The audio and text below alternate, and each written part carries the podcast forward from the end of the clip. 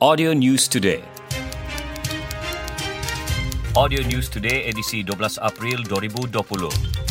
Polis Tuaran membuka lima kertas siasatan melibatkan 14 tangkapan kerana ingkar arahan Perintah Kawalan Pergerakan PKP. Ketua Polis Daerah Tuaran, DSP Muhammad Hamizi Halim ketika ditemui pemberita di Tuaran berkata, 10 individu telah dituduh di mahkamah, seorang dibebaskan dan tiga individu lagi masih ditahan reman untuk siasatan. Ketiga-tiga remaja terbabit berumur antara 20 hingga 23 tahun. DSP Muhammad Hamizi memohon para ibu bapa supaya memantau dan mengawal pergerakan anak-anak sepanjang tempoh PKP kerana sabit kesalahan, ibu bapa juga boleh dikenakan tindakan. Layari fb.com slash audio news today. Audio News Today